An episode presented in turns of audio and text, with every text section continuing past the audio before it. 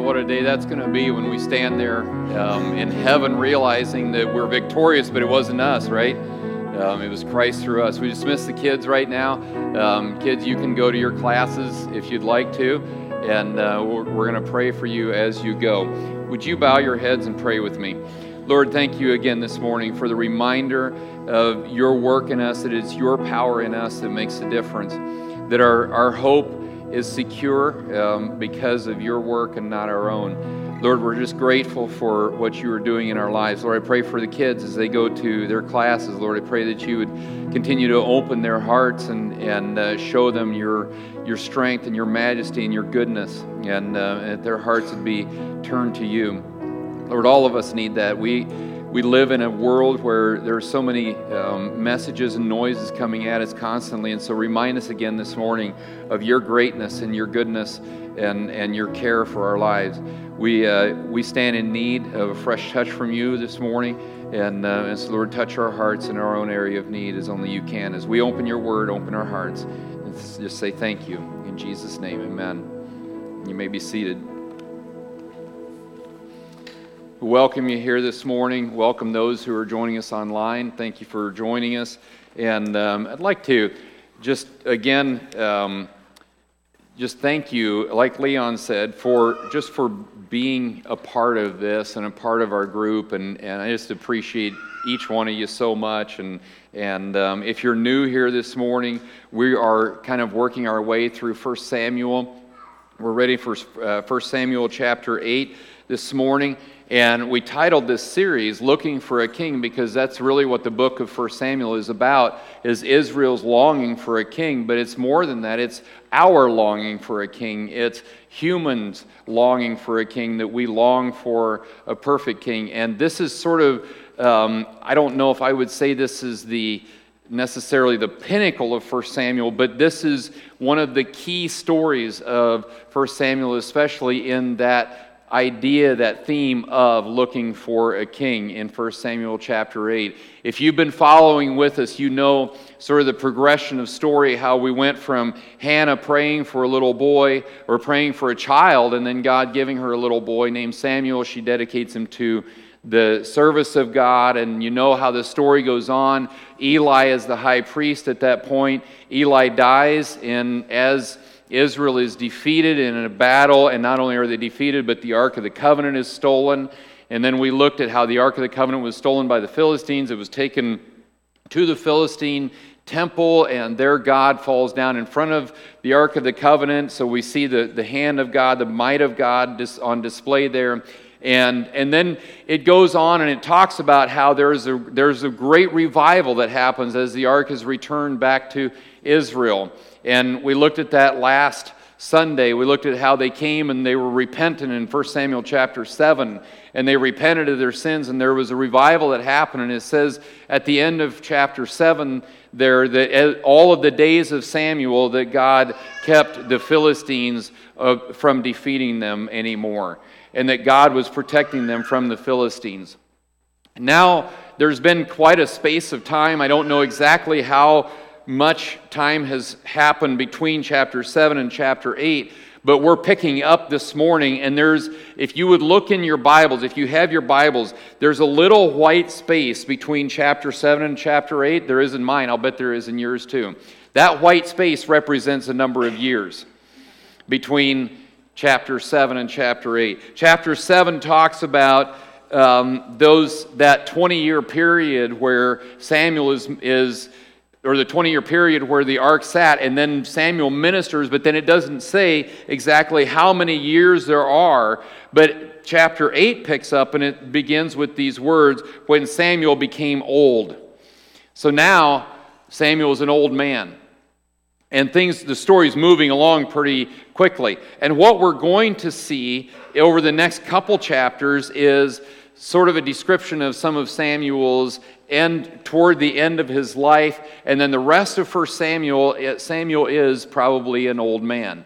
And it's his latter days of ministering as Israel's judge and prophet. But we're going to pick it up in chapter 8 of First Samuel. And first and foremost, there is a problem. And I want to read verses 1 through 6 And this is the problem that sort of comes up. When Samuel became old, he made his sons judges over Israel. The name of his firstborn son was Joel, and the name of his second, Abijah, and they were judges in Beersheba. Yet his sons did not walk in his ways, but turned aside after gain. They took bribes and perverted justice. Then all the elders of Israel gathered together and came to Samuel at Ramah and said to him, Behold, you are old, and your sons do not walk in your ways. Now appoint for us a king to judge us like all the nations. But the thing displeased Samuel when they said, Give us a king to judge us. And Samuel prayed to the Lord. We're going to stop there for just a moment and we're going to pick it up. You see the problem? The problem is that Samuel, sort of like Eli, his predecessor, Samuel was not, had not done a good job of transferring and passing along his faith to his sons. He gave them power, he gave them position, but they had not adopted his faith.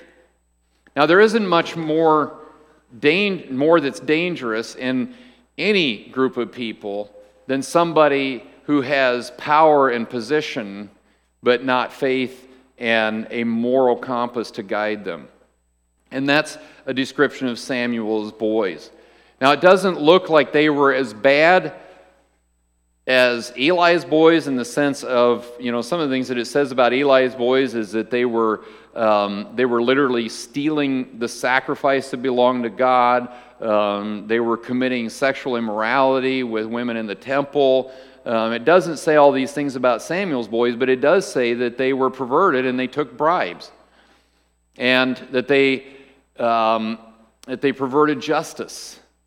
So if you lived in that area, especially of Beersheba, where Samuel's boys are are in charge, you look around you and you see a lot of injustices.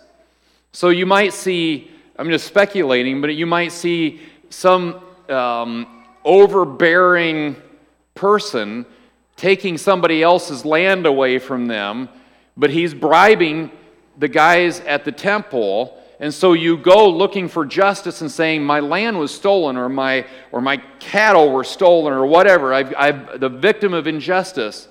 But the problem is, the perpetrator of injustice has been bribing the, the guys who are in charge. So the guys who are in charge don't do anything about it. And injustices continue to happen. That's the picture of Samuel's son. And if you've ever lived in the context of looking around and seeing that victims of injustice don't get justice, and the ones who perpetrate injustices just keep doing it, and they're actually empowered to do it some more. There's this sense of helplessness and this longing for God to step in and do something. You want somebody to step in and do something. You want somebody to deal with the bullies because the bullies exist in every generation. And they did in their generation, they do in ours, but there's this longing for justice when there is when we're in the presence of bullies and injustice. So if you had been living, if I had been living in that time, there would be this sense of something is not right and justice is not being done, and I don't like living in that kind of a world. None of us do. So their answer is to come to Samuel and say, We've been looking at the nations around us, and we notice that they have kings. And we want a king. So make us a king. Get us a king. And it says that the thing displeased Samuel, and that word displeased is kind of an interesting word because if you would unpack it, it really means, it really points to Samuel saw it as an evil. Samuel looked at it and he said, This is not right. This is wrong. We have a problem here. And that Samuel did the best thing he could have done. The last thing it says there in verse 6 is says, And Samuel prayed to the Lord. Boy, I wonder how God's going to answer this. I bet God's going to say, Stand back, Samuel, I'm going to hit him. Or maybe God's going to say, No, I'm not giving them a king. That's a terrible idea. Or maybe God will say, Someday they could have a king, but not this generation. They're motivated, they're, they have wrong motives. They don't understand what they're asking for. Let's look at how God answers. In verse 7, Samuel's been praying. Verses 7 through 9, it says, And the Lord said to Samuel, Obey the voice of the people in all that they say to you, for they have not rejected you, but they have rejected me from being king over them.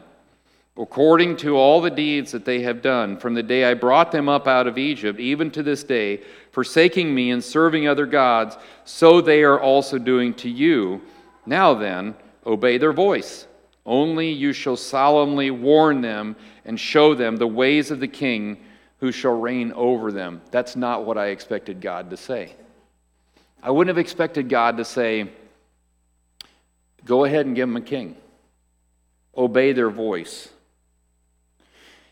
Especially not when he says, Obey them and understand that they're not rejecting you, Samuel, they're rejecting me. God's saying they're rejecting him. And he says, and they've been doing this since Egypt, by the way. They keep doing this. They keep turning aside to things that are less than God because they're more comfortable to follow than actual Jehovah God. And I, you've heard me talk about this before. Like, I, I think so many times of that scene in Mount Sinai where God is thundering from the top of the mountain and they're building golden calves at the bottom of the mountain. What are they thinking? In no stretch of imagination can a golden calf lead a group of people better than a God who thunders from the mountain. But golden calves can be manipulated they're under our control. And this Jehovah God is never under our control. He rules and reigns above and far beyond any limitations that we could put on him. And it's that that kept turning them back to idolatry.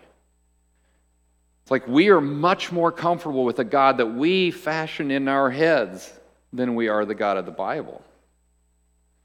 Now, it didn't stop with the children of Israel. You know that. It happens constantly. How many times you've you been in a conversation and you hear somebody say, Well, I don't think that God would ever fill in the blank? Or I like the parts about God that are where He's loving and He heals. Great. Do you also like the parts where He strikes people in wrath? because whether you like it or whether you don't like it does not change who God is. You and I do not get the authority to manufacture God into our own ideas and our own image and then say he has to bow to who we think he is. He doesn't have to bow to that at all. And I'm glad he doesn't. I don't want a God who bows to our whims. That's a weak God. I don't want a God who can be manipulated by the opinions of people. That's a weak God. But it never stops people from trying. And God is saying to Samuel, He says, Go ahead and give him a king. He says, This is a rejection of him. And he says, They've been doing this since Egypt. And then he says, But I want you to solemnly warn them and show them what's going to happen. And so we're going to pick it up in verse 10. And by the way, we're reading the whole passage this morning. We're just kind of taking it in sections. We're going to pick it up in verse 10 and read to verse 18. And it says, So Samuel told all the words of the Lord to the people who were asking for a king from him. He said, These will be the ways of the king who will reign over you. He will take your sons and appoint them to his chariots and to be his horsemen and to run before his chariots. And he will appoint for himself commanders of thousands and commanders of fifties, and some to plow his ground and to reap his harvest and to make his implements of war and the equipment of his chariots. He will take your daughters to be perfumers and cooks and bakers. He will take the best of your fields and vineyards and olive orchards and give them to his servants. He will take the tenth of your grain and of your vineyards and give it to his officers and to his servants. He will take your male servants and female servants and, and the best of your young men and your donkeys and put them to his work. He will take the tenth of your flocks, and you will be his slaves. And in that day you will cry out because of your king, whom you have chosen for yourselves, but the Lord will not answer you in that day. That's quite a warning, isn't it? How many times does he say in that passage, He will take, He will take, and He will take? This is going to change the culture of Israel.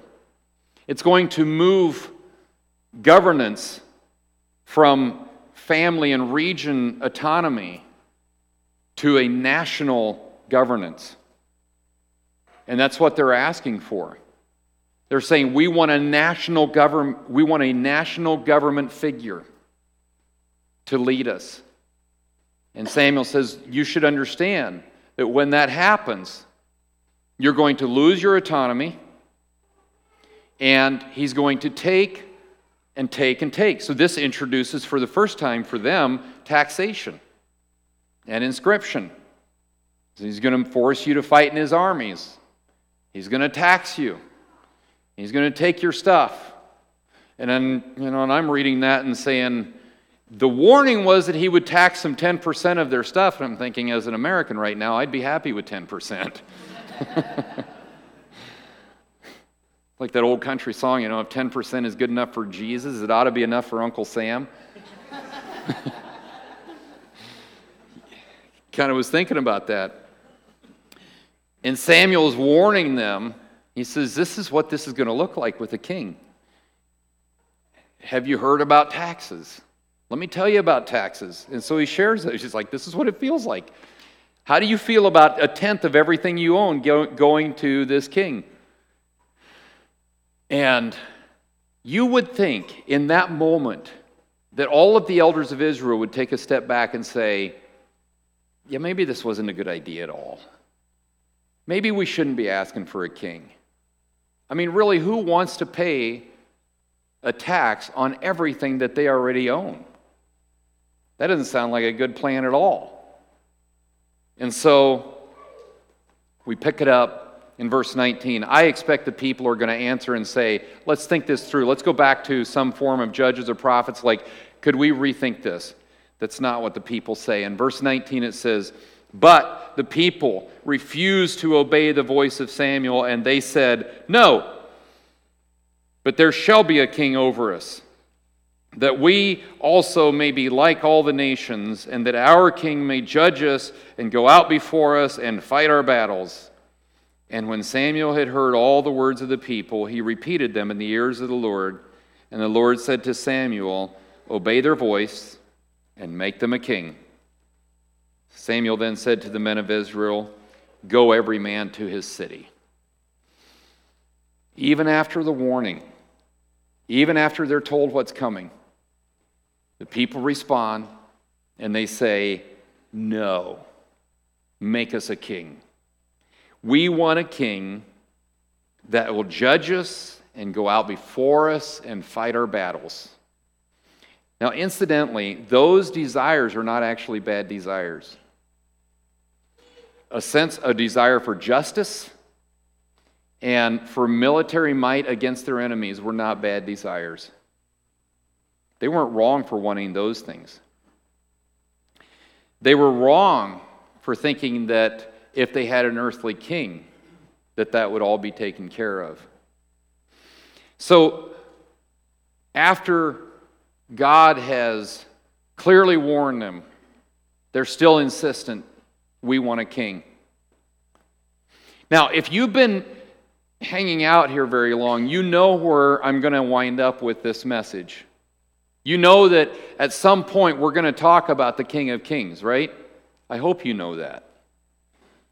That we're going to talk about Jesus because Jesus said in the New Testament several times, what does he say? These scriptures are about him. So we're going there. And you see this event and this story actually starting to point toward Jesus. But this is a mess, isn't it? And it raises questions. Question number one Is a king a good idea or a bad idea?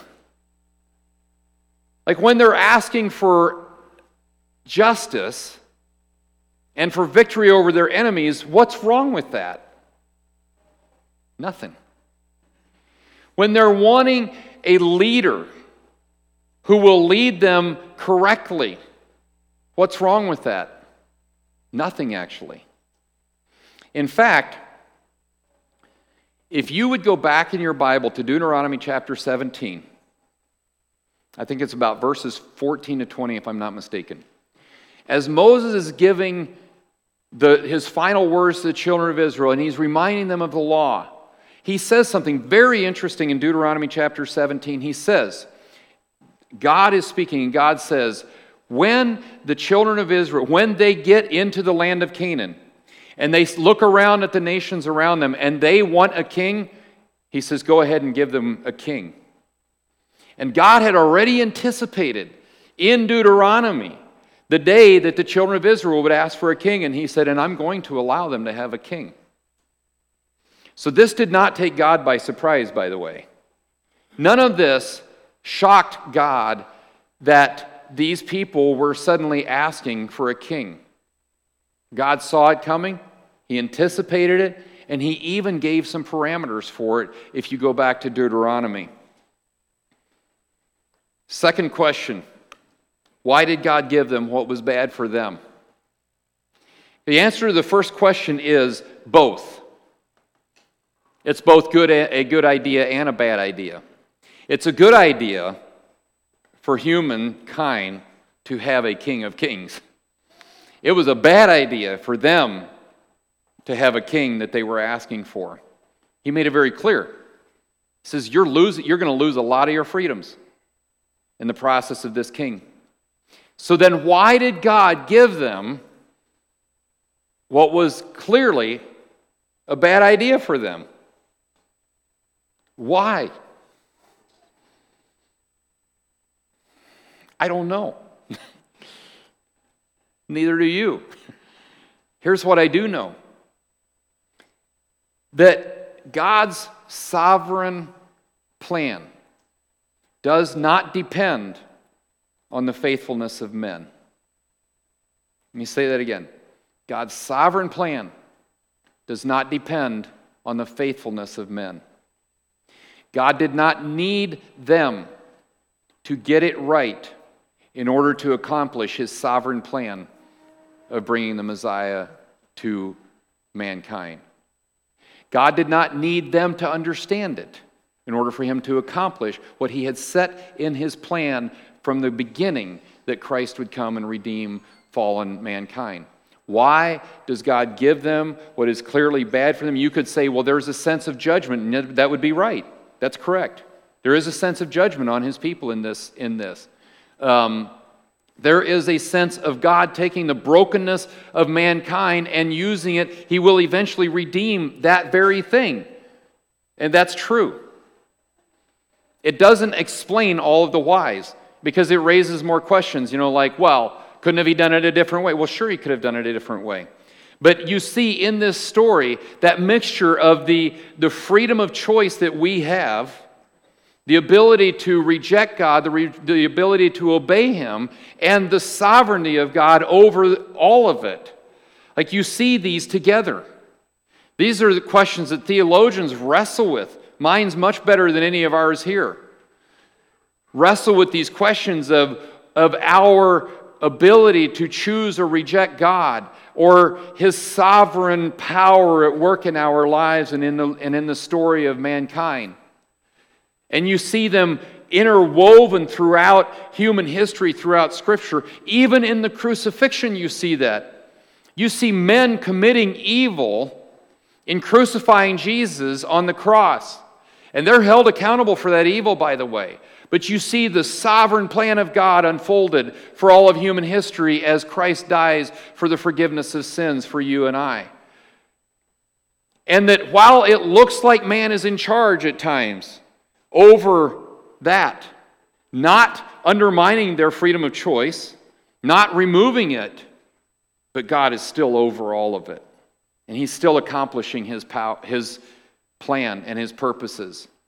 So, why did God give them what was bad for them? I don't know for sure. I can't explain all of that, but I can tell you this that He was not dissuaded, and His plan for mankind was not put on hold because of it. Here's a bigger question that I've wrestled with this week as I've looked at this story, because this really applies to some stuff that I see in our day. Here, maybe this is you know, I don't know, rhetorical. I don't want to stir the pot necessarily, but why do people trade one tyranny for a worse one? Why do people keep doing this? How many times, if you look at, especially at developing countries, you'll see like this uprising and, and a government gets overthrown, and the one that replaces it is worse than the one that was there in the first place. It Happens over and over. It happens in personal ways where people will make choices and say, man, I, I want to go this direction because I think this would give me more freedom, but it winds up giving them less. You know, we just came through celebrating the, the birth of our nation, Independence Day. And, you know, it was that sort of that day, um, I saw these little memes around, you know, Happy Insurrection Day, um, because if, you know, or Happy Treason Day, because if you were you know, King George um, or Great Britain, and then, you know, that felt like treason. But I'm grateful that, you know, that we, we were, I think we moved the right direction in that event. But I'm also aware of the fact that we have, we've, we've had these cycles, even throughout our own nation's history, of not caring for, for freedom, not appreciating freedom. I'm like, why? This never made sense to me. Why do people just so willingly hand over freedom? And in this story, you see it happening right in front of your eyes. You see Samuel even warning them. He says, You will have less freedom than you have now. And they're like, That's fine. We want it. Give it to us. And you just, I like, I'm just, why? I don't know, but human nature doesn't change, and I do know that. Human nature is deeply fearful and insecure, and where we are fearful and insecure, we tend to grab for anything that looks like security, even if it means giving up our freedoms. That happens not only in a civic sense, it happens in a moral sense. And here's what I mean by that morally, we move toward independence from God, not dependence on Him, because we think that dependence on Him is a loss of freedom. Only to discover that moving to independence, where I'm in charge of my life, where I'm independent of God, ends up creating more bondage than I ever had before. And sins can enter our lives that hold us captive for years and destroy us from the inside out. It will take your, your peace, your hope, your sanity, all the things that are precious to us, even physical things. And the giving of ourselves over to sin in the guise of freedom is really moving back into a greater tyranny than we were ever in before. And we do this as humans time and again. How many times have you watched a family member move away from dependence on God, wanting to be independent for themselves? How many times have you watched it happen in your own life? Like, I'm in charge. I'll live my own life. I'll do my own thing. And you wind up we wind up trading one tyranny for a worse one. Human nature is fearful and insecure and does not tend to make good choices with these things. Human nature is the problem, isn't it? This whole story is a problem of human nature. The brokenness, the injustices, the attempts to fix it with their own methods. And it raises the big question will we ever have the king we want? Because this is the king we want. We want a king who leads but doesn't oppress. We want a king who protects but doesn't imprison, right? We want, we want a perfect king. We want one who leads us but doesn't force us, who can be followed. We want a king who actually does for they were asking for a king for protection that's why they were driven that direction they wanted that that was not a bad desire by the way that desire was supposed to point them toward god in Deuteronomy chapter 17, where I referred to a little bit ago, where God anticipates a day where they are going to ask for a king, he put parameters around what that king is supposed to look like, be like, how he's supposed to be, selected, and how he's supposed to govern. If they had obeyed what Moses had given them in Deuteronomy, this story, I believe, would look very different. Because the idea that God had given them in Deuteronomy was that you can have a king if you ask for it, but you need to make sure that this king understands that he is not the supreme authority, that he is under God's authority. So he says, This king, in Deuteronomy, he says, This king, when you, when you install him, he needs to keep a copy of the law available all the time, and he needs to continue to be in it and understand it and obey it. Why? Because of human nature because he understands that this earthly king will never satisfy. So he says, when you have the earthly king, you need to put him under God's law. You need to make sure that he understands he's not supreme. And the problems that exist in human governance always come out of people who see themselves as being supreme. It's people who have an overinflated view of themselves and their own power. And it's, that's the stuff that generation after generation causes people to say, ah, there's problems. I don't like my government. I, I, maybe it's better than someone else's, but never perfect. And we're always looking for this sense of perfection in, in government and in a king, and we find it only in Christ. We need a king who leads us, who doesn't oppress us, who protects us, doesn't imprison us, who makes the wise decision always. That's the kind of king we're looking for. We're looking for one who's perfectly just, who never makes decisions that are wrong. We're looking for a king who turns our failures into victory. That's the kind of king we're looking for. We want a perfect king. Colossians, hit the button twice. Colossians chapter 1, verses 13 and 14. I love this because I think it addresses this. It says, He, talking about Jesus, He has delivered us. And by the way, read Colossians 1. I mean, it is a chapter full of the dominion of Jesus Christ. Talks about how in, in Him all things are created and they are held together. And then he says that he has delivered us from the domain of darkness and transferred us to the kingdom of his beloved Son, in whom we have redemption, the forgiveness of sins. That is the king that we're looking for, isn't it? That's the king they were looking for.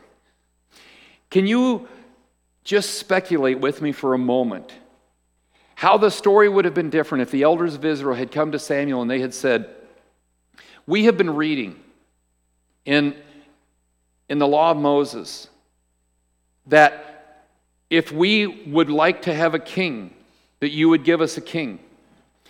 And we also read the parameters that that king should never rule and reign, he should serve, and he should serve under Jehovah God according to the law. And Samuel, would you help us in obedience to God establish a king that will obey the law of God. And I think, obviously, that's not the way the story went. I think the story would have sounded very different. I think that you would see God saying, Yes. Not only, yes, I will allow it, but yes, I will lead it. Yes, I will help you establish a king. Because one day there will be a king who will deliver you not just from Philistines and Amorites and Hittites and all of those nations around him. He will deliver you from the domain of darkness. That is the gospel that Jesus Christ came, King of kings and Lord of lords, that he died for you and I. And it says in Romans that while we were still sinners, Christ died for us. Those of us who were helpless, all of us were helpless in our own sins. In darkness, he says, the domain of darkness. He's using kingdom language, by the way. He's saying, You were in this country. He's using that kind of language, a country where there was darkness, where judgment is impaired, where you don't see what's going on.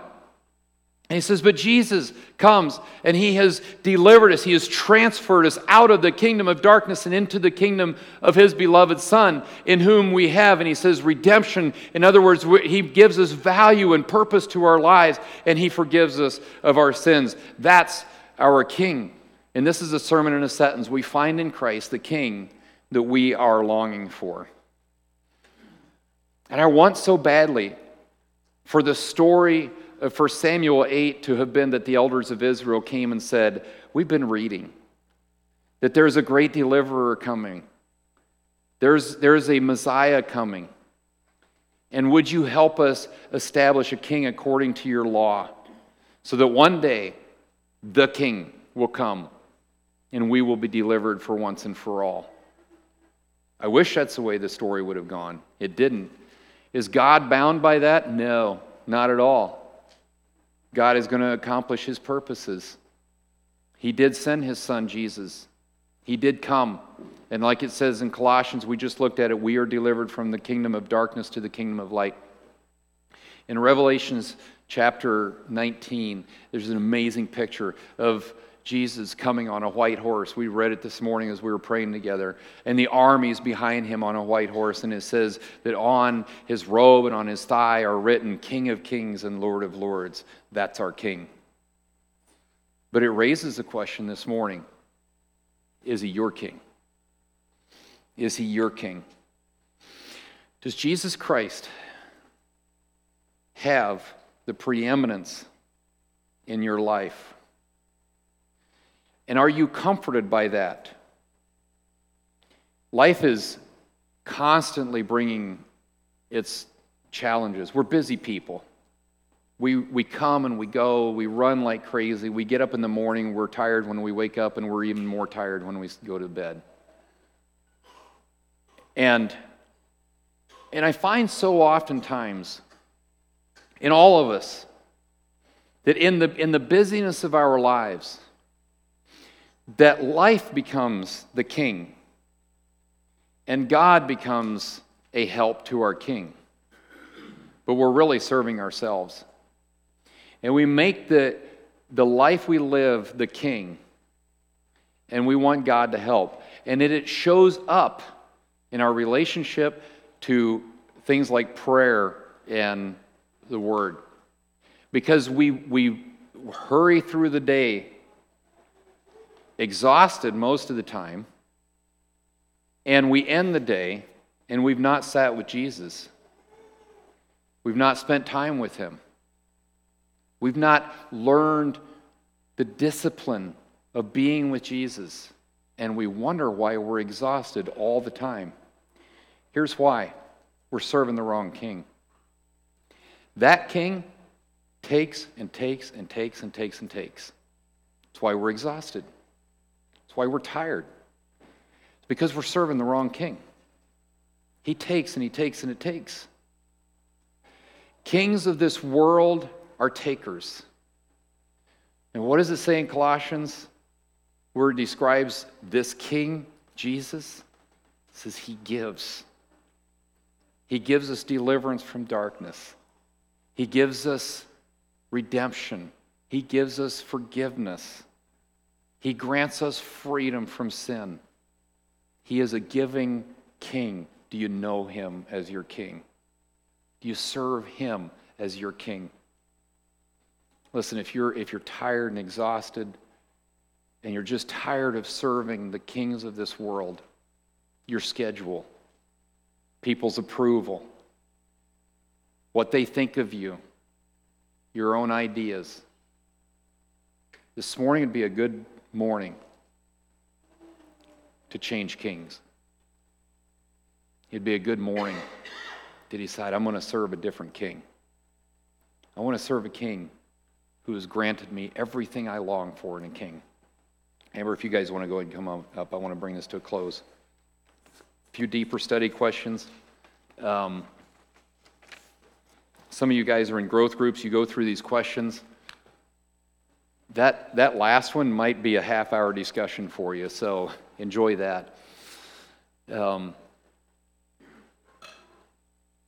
I, I think if there's anything I could just, I, I don't want you to leave this morning with a sense of discouragement. I want you to leave encouraged and knowing that we serve a king who does protect us, who is just, who protects us, doesn't imprison us, who leads us, he doesn't oppress us.